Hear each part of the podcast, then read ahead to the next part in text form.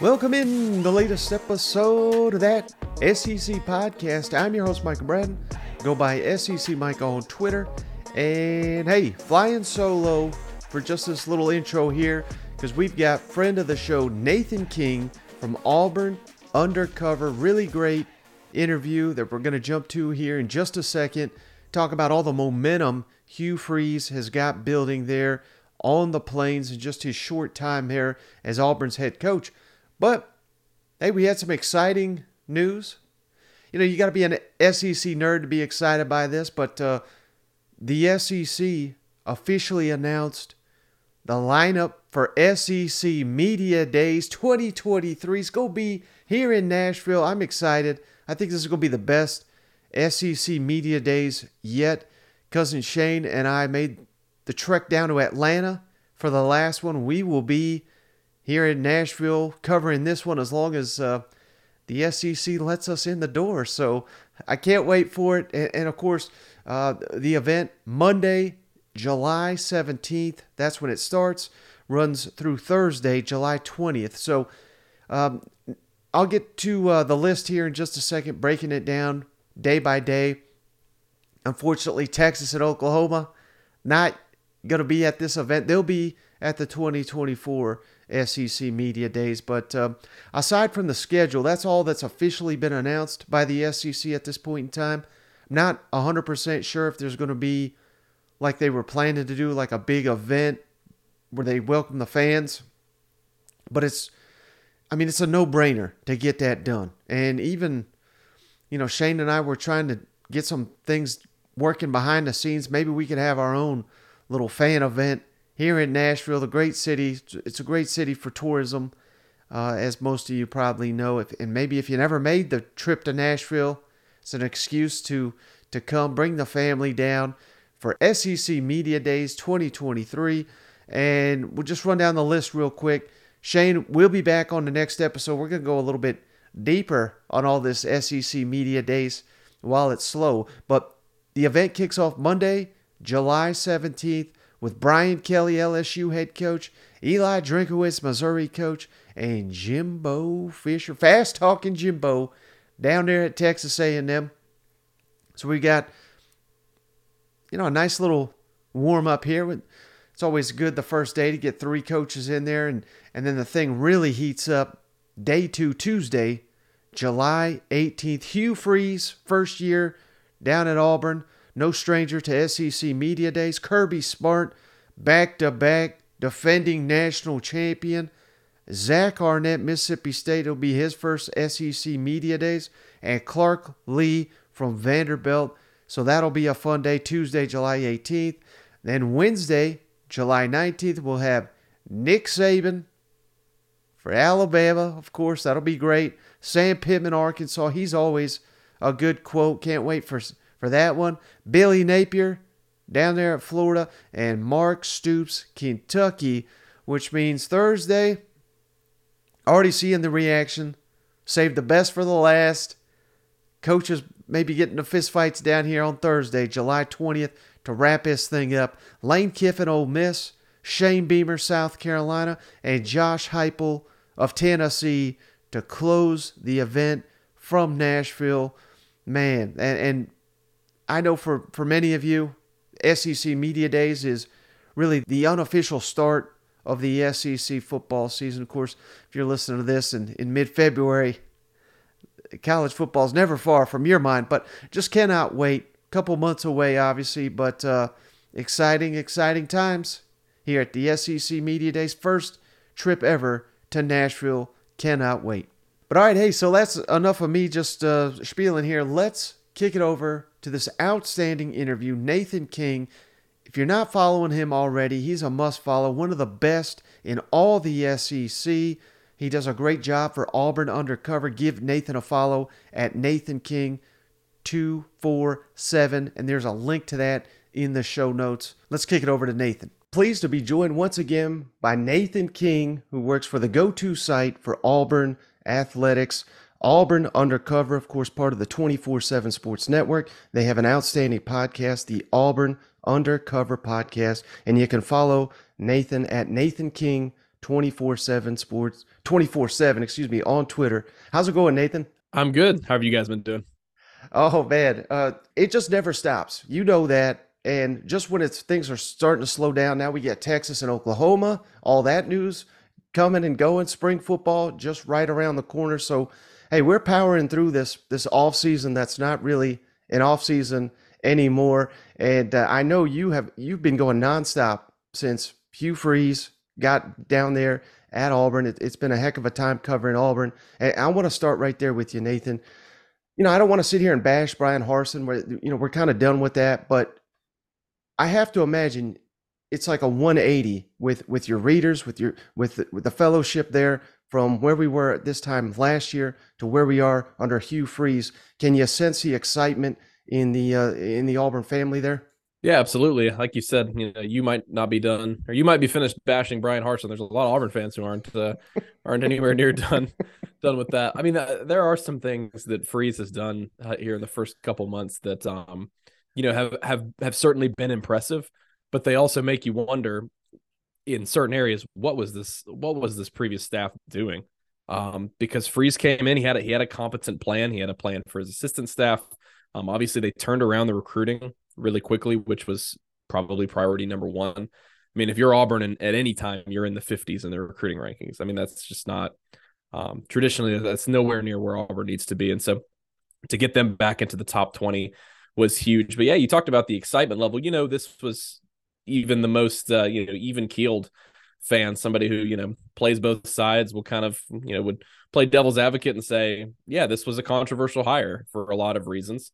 Um, the AD John Cohen has has recognized that, and obviously Hugh Freeze would be the first one to, to you know mention that he's of course made some mistakes, and it's the reason he was out of the SEC for a long time. But um, you know, I think there was a portion of fans that uh, maybe have been won back over a little bit because like you know Freeze's message when he got started was, um, you know, just give me a chance, you know, just uh, you know, keep an open mind toward uh, toward you know who I am and also you know what I'm what I could bring to the table in terms of what I can do to help this program. And so far, again, it's it's been nothing like that's gonna you know absolutely knock your socks off and say, wow, this team's gonna win a national title in the next couple years. But to steer Auburn back to that feeling like okay, back to the middle of the pack in the SEC, projecting forward the next two or three years, they can start to get up to that you know upper tier of the West where they're used to being it's just such a difference from where they were previously. And so, you know, it, it, even if this is sort of the average for Auburn, even if he is sort of steering them toward where they need to be, um, you know, in terms of an average, maybe in, in terms of even a baseline, um, it's just such a huge accomplishment because of how far they tanked um, under Brian Harsin. So, yeah, I mean, I think I saw this week win total seven and a half for them in year one under Freeze. I mean, that's that's crazy when you think about how depleted this roster was at the end of last season um, and just how bad things looked. So um, so far so good. It, it's very difficult to find areas where Hugh Freeze has not had success since he started at Auburn. Yeah, and, and last I swear last time I'll mention Harsin, you guys also have a YouTube uh, channel at Auburn Undercover, and you guys put out I think it's titled like Brian Harsin recruiting horror stories, and I know that that thing got like forty thousand views within like forty eight hours. So go check that out if you haven't already. I mean, that's just tremendous content. Uh, but but you, you mentioned the recruiting; they're killing it. Um, I, I, wanted to start, like you said. I mean, they were in the 50s. They finished number 17, and you know, I understand that that's not going to win you an SEC title or anything. But considering how far they came, that's where it's far more impressive. And they've already got a jump start on the next recruiting class. What can you tell us about four-star quarterback Walker White? Number one prospect from Arkansas. They beat out Clemson. And, and, listening to your show, I mean, Auburn was not really even in the mix for for Walker White uh, until Hugh Freeze got there, and now he's an Auburn commit. How, how big of a momentum push could that be for the upcoming recruiting class? Yeah, it's always good to get a quarterback, especially early on. Um, somebody to sort of build your class around. And if if you saw Walker White's commitment ceremony. Um, he he has some plans for how they're going to build this class. I think he rattled off 13 recruits um, by name after he committed. He said, "I'm going after these guys." So um, that's certainly you know somebody you want um, on your side. And they've, they've had a couple guys in years past. You always want to have that kind of cornerstone of your class. Yeah, like you mentioned, that's that's a common theme when it comes to recruits that that Auburn is getting right now didn't have a shot under the previous staff. Um, Keldric Faulk was the guy that uh, they flipped four star defensive end. They flipped him from Florida State right before, right at signing day. Um, a guy they didn't really feel good about, but the new staff comes in, new defensive line coach Jeremy Garrett comes in, does a bunch of work. Yeah, I mean, you're talking about somebody who sets you up for success at that position. Of course, um, you know, it's interesting because Hugh Freeze has such a such a good pedigree coaching quarterbacks, but he's not somebody who's been in the league for a while. Um, and so I think you know, kind of having to run a refresher course a little bit on the the kind of the kind of guys that he's built, maybe you know, closer to to you and I in terms of our age demographic guys that we grew up watching. Um, but I think when you when you get into the nitty gritty of it and the, his quarterback development, these guys are realizing um, how successful he's been. Yeah, Clemson was really up there for him, especially after their official visit. I believe there were two or three crystal balls um, for him to go to Clemson after he visited there. Uh, but Auburn made a great push late. And again, getting him in the early stages of the class is big. He's not necessarily the most athletic guy in the world in terms of getting out of the pocket, uh, but he's got a great arm. He really sort of fits that mold um, of the type of quarterbacks that not only Hugh Freeze has worked with in the past, but there, there's other quarterback talent in terms of coaching. Um, on this coaching staff right now. Philip Montgomery is their new offensive coordinator. Of course, he spent the last seven seasons as Tulsa's head coach great quarterback coach in the past, Coach Case Keenum at Houston, uh, Coach Robert Griffin III at Baylor. So those are a couple guys who had a little bit of success on the uh, on the college level. And then look, even a guy called Kent Austin, um, he was um, Freeze's offensive coordinator, excuse me, at Liberty there for all four years. He comes and takes a senior analyst role at Auburn, and basically the way Hugh Freeze described it to us, it's all quarterbacks for him, just developing um, watching tape, studying, being in the film room, looking at transfer quarterbacks, looking at high school quarterbacks. That is this guy's entire job. And again, he spent the last four years being a successful coordinator there at Liberty. So, of course, quarterback is a is a popular topic at any program.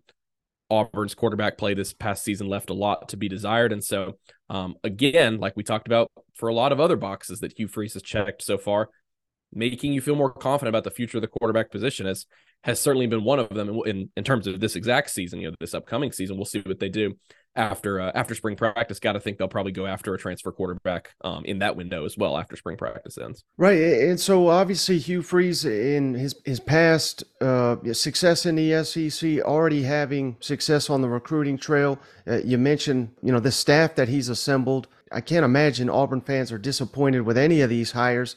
But you, I, I did want to ask you about Kent Austin real quick. Uh, like you said, I mean, I think that shows just the level of commitment Auburn has to giving Hugh Freeze what he thinks he needs to win in the SEC. We got new facilities. Uh, the, the, defensive coordinator Ron Roberts, you know, there was reports he was heading to Arkansas. And they and they, I don't know what happened there, but obviously he's at Auburn now. So I would imagine figures were agreed to that that maybe Arkansas was not willing to go to. I don't know, but uh, I, that's just another sign that Auburn is making this commitment to give Hugh Freeze what he wants to be successful. Do you think that uh, he's got all the, the pieces at his disposal, so to speak, for in the years to come to challenge Alabama and Georgia? You know, maybe not, I'm not sitting here saying those are maybe the two best dynasties in recent history, but at least sure. win their fair share of games against those two.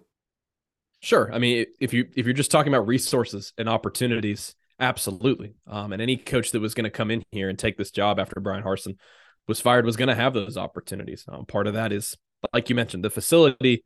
Not only is it now you know top ten facility in the country, but it's that novelty too. It's saying you know who who has the flashiest facility of the last six months that's opened up.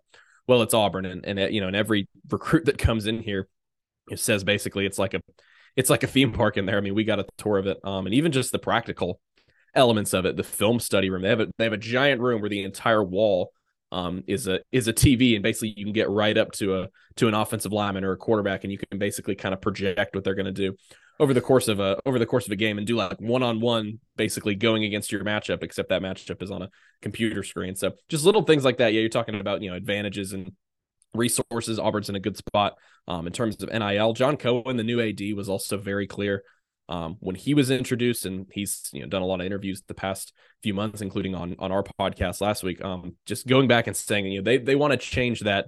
Just Auburn being Auburn, you know, Jabba is kind of what gets thrown around a lot um, because over the years Auburn has kind of shot itself in the foot. Um, not kind of, they absolutely have shot themselves um, in the foot. You know, just with a lot of infighting um, and just a lot of stuff from a from an administrative level that didn't necessarily make a lot of sense.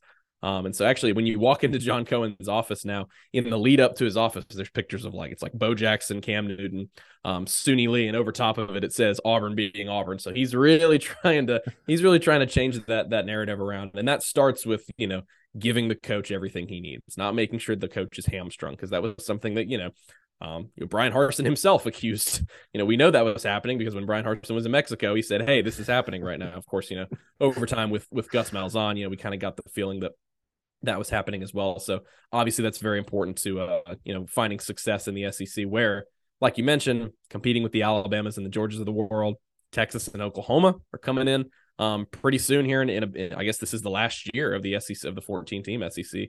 And then after that, they'll be coming in. So the challenges are only going to get bigger um, for Hugh Freeze. But again, it's all about right now just feeling like Auburn's in a competent spot. That that's that's the number one thing I think the fan base can ask for at the moment.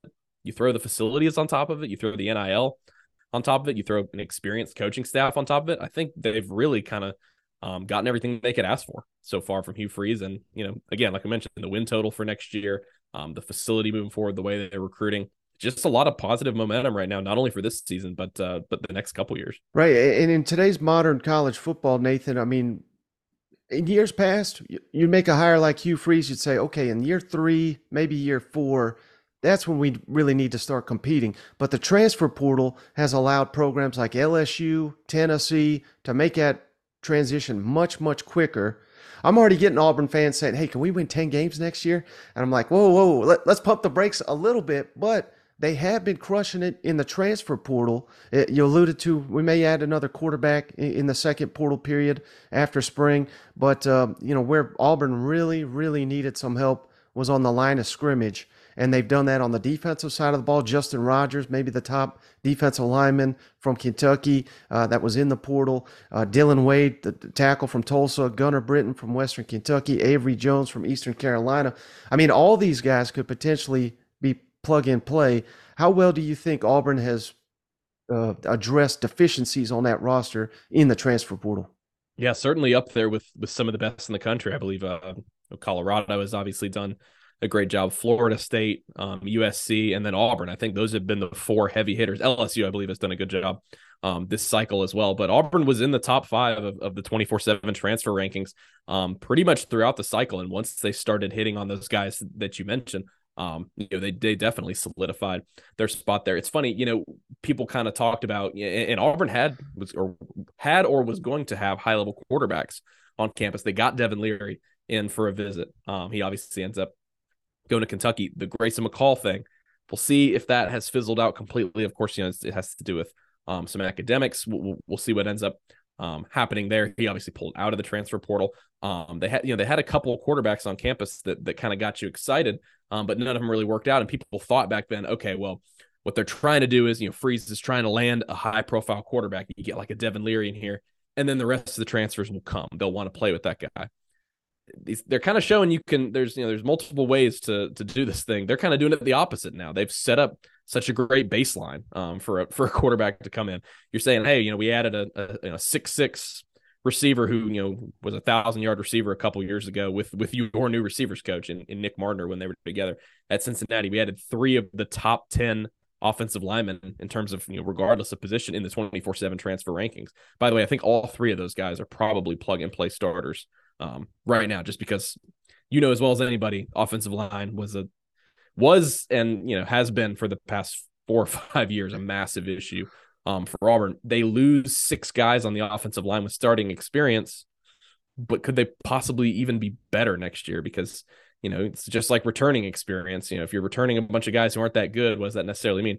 Well, Auburn was losing a bunch of guys on the offensive line, but they weren't necessarily the best, um, the best in the SEC when they were here. So, you know, in terms of a transfer portal, grade so far for Auburn, absolutely, it's been an A um, for Hugh Freeze and and the quarterback. Again, it's so interesting now that the quarterback just sort of seems like the cherry on top. And I think a lot of Auburn fans have sort of talked themselves into saying, "Well, let's just see what they've got going on um, with this room," because that's what Hugh Freeze has said. You're talking about Robbie Ashford, talking about T.J. Finley, talking about Holden Geriner, which, by the way, maybe Auburn fans should still be excited about him. They were excited about him a year ago when he was a four star. Still got that same talent. Maybe he can develop into a into a good player. But look, Hugh Freeze has said, I haven't coached these guys a lick. Um, I have only watched them on tape, and that's kind of unfair to judge them based off of that. So Um, but he, you know, he's been he's been honest, saying it's a room that needs to grow up. Um, if they want to be an SEC starting quarterback, they certainly have to take it to another level um, in spring ball. And so I think you're probably going to see a situation where I'd be shocked just because there's not a ton on the market of like high level superstar quarterback. You know, Caleb Williams, you can't just find him around the corner. And so um, probably going to add, I would imagine after the spring, um, somebody who can come in and compete. Not necessarily going to be like a like a Spencer Sanders. I should have mentioned him as well. Auburn was Auburn was in the mix for him. It's not going to be one of those kinds of guys, but it's going to be somebody where, you know, I'm assuming Robbie Ashford is still going to have the, the the hold on that number one spot exiting the spring at somebody where you'll say, okay, I think he could really give Robbie Ashford a run for his money. At the same time, if Robbie Ashford takes a couple steps forward, then you could easily see a situation where he's a starter. So, really, when you look at next season, quarterback is you know, Robbie Ashford, QBR. Um, you know, everything that Auburn had last year was the worst in the SEC. But the way they're looking at it right now is honestly, Freeze is like, eh, we'll figure it out. We'll see what we got going on right now, and we'll we'll get the guys we can. But they're more worried about, like you mentioned, lines of scrimmage. That was that was really where the rebuild need to happen. And you mentioned Justin Rogers there at, at, at nose tackle coming over from Kentucky. Probably another guy you're going to slot in immediately as a starter there in the in the middle of the defense. So um, transfer portal, yeah, they they cleaned up. That's I should have mentioned that a little bit more at the start in terms of um, you know one of the positives that Auburn fans have been so excited about the past couple of months. Do you have any idea what this uh, defense is going to look like under Ron Roberts? I know they bring back literally everybody in the secondary, and they've got some talent to work with, but uh, you know, it, I don't follow Baylor, but uh, apparently it was disappointing last year, but they were incredible the year before. Have you been given any indication of what this Auburn defense is going to look like under Ron Roberts? Sure. Well, for starters, it'll be a base three four. Um, but you know, we talked to Ron Roberts a couple of weeks ago, and um, as you know, everything's multiple these days. You can have a base formation, but you know, um, depending on who you're playing from game to game, even from drive to drive, obviously some of that is going to have to change a little bit. Um, it starts with the secondary, like you mentioned. When you say they bring everybody back, you're not exaggerating. It is every single player who played a snap in Auburn's secondary is coming back next season. Um, wasn't the best unit in the world, but I think they were top five in the SEC in uh, in opposing passer rating, and so did a decent job there. You got both of your starting corners back, uh, DJ James and Nehemiah Pritchett. They both could have gone to the league. Um, DJ James, I think, was third, fourth, fifth round range. Pritchett probably would have been a day three pick, um, but still a guy who's super fast, might be the fastest guy on the roster, had sort of a high ceiling in that regard. So um, that's absolutely massive. Talking to talking to Crime Dog Wesley McGriff a couple weeks ago and, and Zac Etheridge, um, you know, they're going to kind of go, they're going to ha- take kind of a dual responsibilities in terms of this secondary. Etheridge is going to coach the safeties and the nickels. Um, McGriff is going to coach the corners, but that's all going to kind of blend together. And so I, I think that's really where it starts.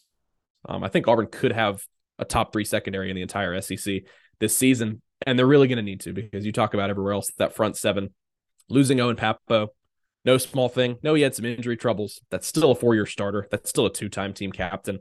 Um, that's somebody you're going to miss a lot. And then you lose your top three defensive linemen. We were just talking about offensive line, um, where you're losing guys who eh, didn't have the best production. You're losing three defensive linemen that had very, very good production. Derick Hall we talked about him on this show before. Um, you know, one of the best pass rushers in the league the past couple years. Eku Leota probably would have been one of the better pass rushers in the league if he hadn't dealt with an injury this season. And then Colby Wooden was one of the most versatile defensive linemen in the SEC. So I, I know they got a few guys in the transfer portal, but those guys are not going to be easy to replace. Um, got a couple linebackers in the transfer portal as well. I, it's still going to be it's still going to be difficult. That room doesn't have a lot of experience.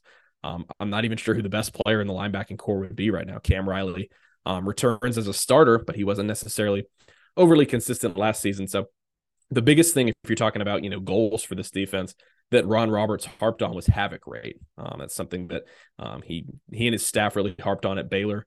Their three years there, you know, what percentage of plays are we creating a sack, um, creating a tackle for loss, creating a quarterback pressure, or creating a pass breakup? And I believe you talked about that year at Baylor, 2021. They won the Big 12 title um, with one of the best defense in the country. I think you said their havoc rate was like 27%. So more than one fourth of their defensive plays, they're doing something um, to, to cause to cause havoc on the opponent. Came down a little bit last year. You know, it's funny.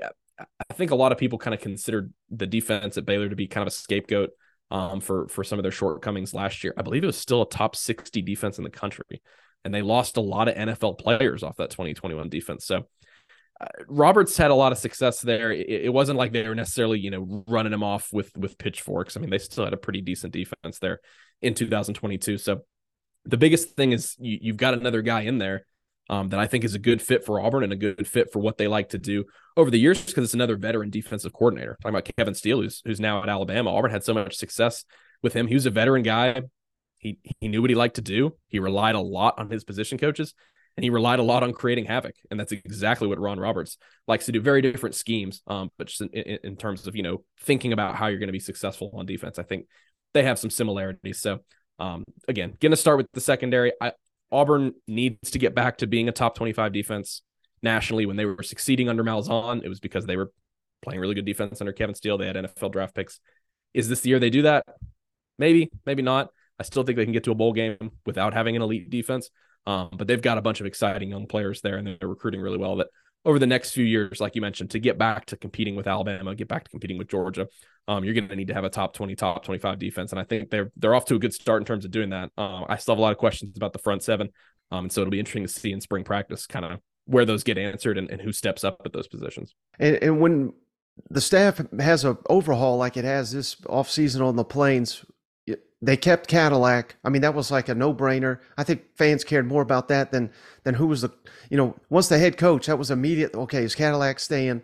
They got Cadillac to stay. He's he's probably going to be a future head coach, probably in the near future. He did so well last season, and they kept Zac Etheridge, who uh, one of the best recruiters in the country. We we just went down all the returners they got, so they'll keep some continuity there. How big are those returns for a new staff? To to kind of have at least some continuity from last season. Yeah, and, and also a guy that you can throw in there is Wesley McGriff, um, veteran, been doing this for 20 plus years. This is his third his third different stint at Auburn. He said he still has the same house that he did the first time. didn't sell it. I, I wonder if I'll, I'll be interested to talk to him a little bit more later on. I wonder if he just thought maybe, eh, maybe I'll be back here at, at, at some point. Um, so you know that's a guy that's got familiarity with the program as well. Marcus Davis played at Auburn. He's Auburn's new receivers coach.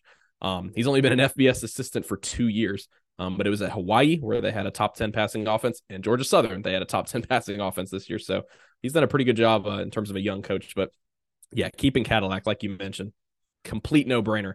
Um, my buddy Justin Lee of the Opelika Auburn News, he he had a joke going when they were doing their coaching search. He said, "It is the easiest goal there is no goalie in the way. Just kick it and get the point.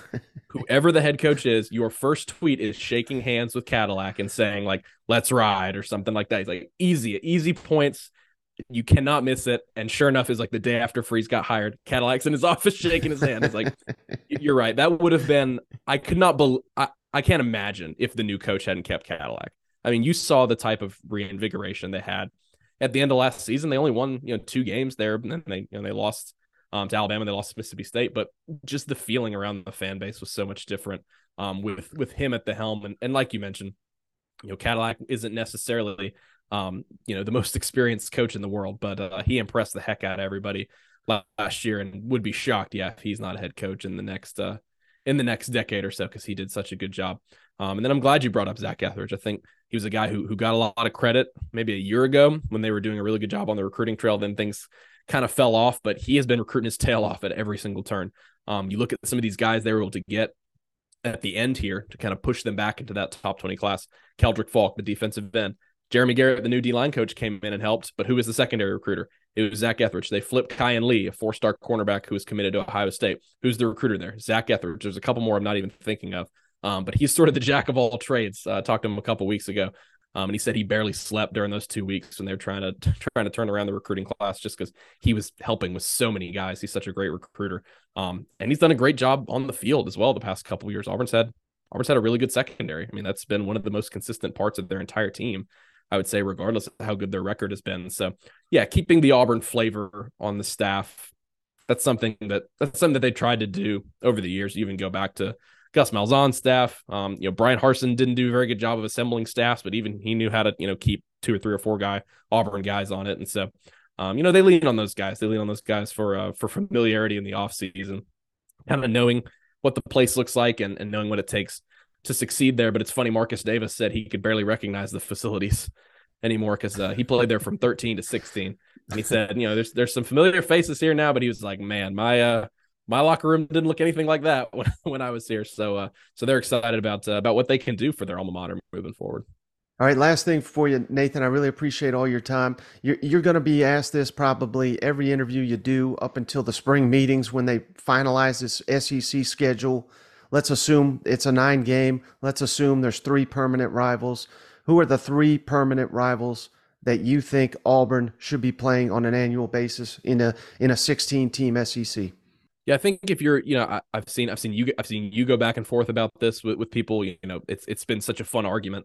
Um, this offseason, Andy Staples had a great column on it.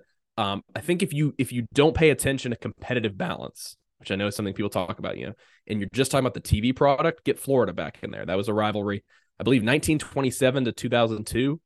Auburn and Florida played every single year except for the World Wars. Um, and so that's but but me personally, I, I didn't go to my first Auburn game until like 2014. That's that's foreign to me. That rivalry, I, I, don't know anything about that. But that used to be the amen corner was was Bama, Florida, and Georgia for Auburn. If you're only interested in the TV product, get the Gators back on there um, for them. Now, if you're doing competitive balance, because I'm not, I haven't even mentioned it, but we're just assuming Alabama and Georgia. I mean, right. you, I don't think you can even think about getting rid. Certainly not Alabama and I, I don't think they I don't think they do away with Georgia. Also because Auburn is such an important rival for Georgia as well. It's not it's not just a one sided thing. Uh, Vanderbilt has been very popular. I don't feel like that's fair though to just to just say yeah give Auburn Vanderbilt because they're bad all the time and Auburn has to play Auburn has to play Georgia and Alabama. I think my solution, what I wrote about a few days ago, um, a good middle ground I think would be Mississippi State. Mississippi State is the second most played Auburn opponent ever behind Georgia. It's not Alabama. It's not Florida. The second most played opponent in Auburn history is Mississippi State.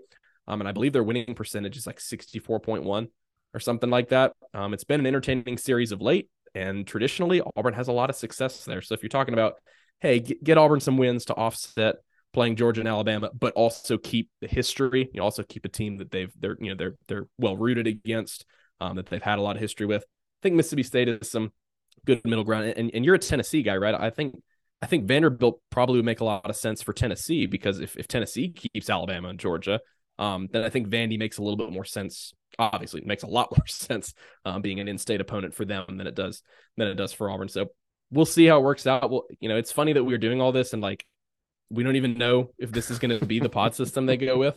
Um, but, but it's just really fun to speculate. Spring meetings are going to be spring meetings are going to be really fun. Um, it'll it'll be interesting to see what they what they cook up. My pick right now is is would be Mississippi State. I think that kind of bridges the gap between competitive balance and also making sure it's an opponent you've you've got some history against. Yeah, for sure. All right, Nathan, I really appreciate it. Before you go, tell the the audience where's the best place to find all your work. Yeah, for sure. AuburnUndercover.com. Um, we were talking about it before we got rolling. Spring practice for Auburn starts February 27th. So it's uh, it's a little earlier, I think, than Hugh Freeze would like because maybe he'd like a little bit of a break. Um, but for us, it's nice because at the end of basketball season, we'll we'll go right into we'll go right into football. So auburnundercover.com. You guys can find me on Twitter at Nathan King 24 7. All right. So just will say thanks again, Nathan, for joining the show. Some terrific stuff, some insight into that Auburn program that, uh, you know, is seemingly hitting all the right buttons. I know it's it's early. Haven't coached a game yet. It's everybody's excited when you're undefeated, but man, they're off to a great start. And with the transfer additions, with the coaching staff they've hired, there's no reason Auburn can't do a 180. Again, I'm trying to pump the brakes with people with the 10 wins and competing for the West. I mean, I don't think many diehard Auburn fans realistically expect that year one. They do expect that eventually, but there's no reason we can't win eight, maybe even nine games if everything breaks right, if we get outstanding quarterback play from whoever that is for the Auburn Tigers. It certainly seems like Hugh Freeze has got that program headed in the right direction. And we all know the SEC is not as good with Auburn being at the bottom. We need Auburn competing, making that Iron Bowl special, making the Deep South's oldest rivalry, making that thing competitive, and mucking up the SEC West standing. So, hey, I think it'll come sooner rather than later. And with the guys like Philip Montgomery, we talked about the offensive coordinator. He's been Tulsa's head coach. How quickly he got Tulsa going? Check this out. His first year at Tulsa, Tulsa was number 21 in the country in scoring offense. They were number 94 the year before Philip Montgomery took over the Tulsa program. And in his year two, they were number six in the country in scoring. So that's tough to do at Tulsa, but Philip Montgomery, immediate impact when he was at Tulsa. Let's see if he can do it now at Auburn. He was also at Baylor prior to eh, his time at Tulsa. In the last two seasons he was at Baylor, they were number one in the country in scoring offense both of those seasons. Ron Roberts, we talked about there with Nathan. I mean, his, his 2022 defense was not great, but his 2021 defense was.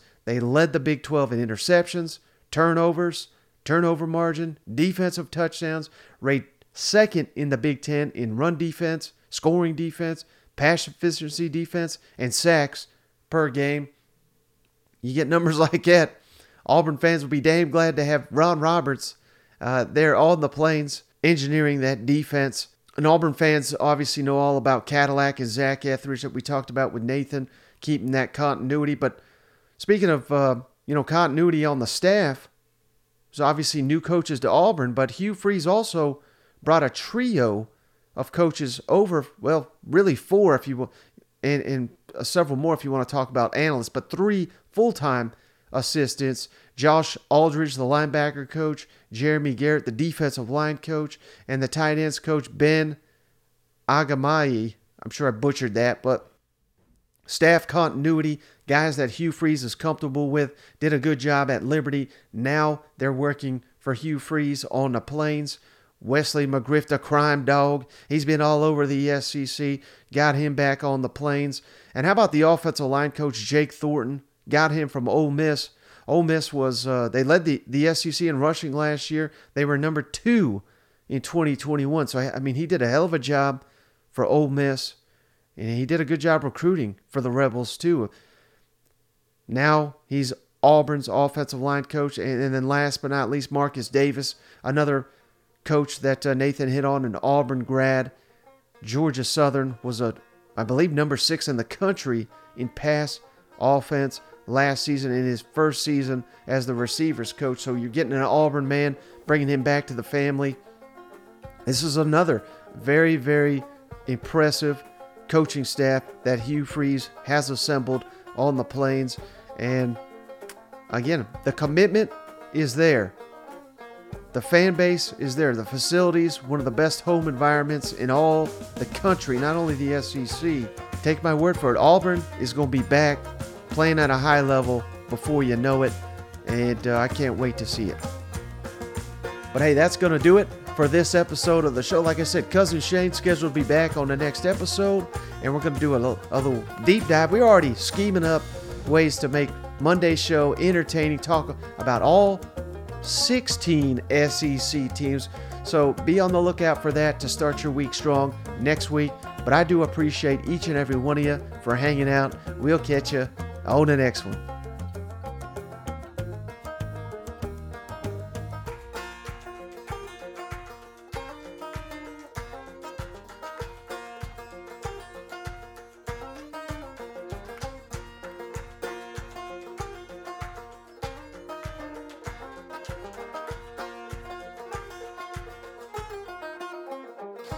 Buddy, this beer's for you, Mike, and cousin Shane. That SEC podcast loves the pirate, and the pirate loves that SEC podcast. Hail State.